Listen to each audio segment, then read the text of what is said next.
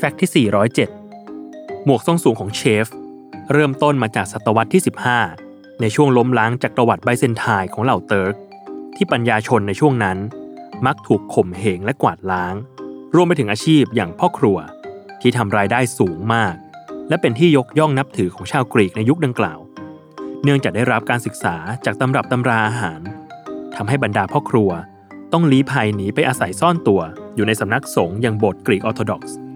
และเพื่อให้กลมกลืนกับสงฆ์ที่อยู่ภายใน จึงสวมใส่เครื่องแต่งกาย เช่นเดียวกับสงฆ์ที่พวกเขามาขออาศัยอยู่ด้วย ต่อมาพวกพ่อครัวได้เปลี่ยนเครื่องแต่งกายหนึ่งชิ้น ให้ต่างจากสงฆ์ในโบสถ์นั่นคือหมวกสีดำทรงสูง ที่พองโป่ง ตรงส่วนยอดให้กลายเป็นสีขาวแทน เพื่อให้พอแยกแยะออกระหว่างพวกเขากับสงฆ์จริง ๆ ส่วนรูปทรงของหมวกเป็นไปได้ว่าเหล่าพ่อครัวคงชอบรูปทรงนี้มาก จึงคงไว้แบบเดิมไม่เปลี่ยนแปลง จนเมื่อการล้มล้างจบสิ้นลง หมวกทรงสูงของสงฆ์นิกายออร์โธดอกซ์ถูกพัฒนาให้เป็นหมวกเชฟสีขาวทรงสูงที่ใช้มาจนถึงทุกวันนี้ และปัจจุบัน หมวกเชฟได้มีการลดความซับซ้อนลง และเหลือความสูงเพียงแค่ 9-12 นิ้วเท่านั้น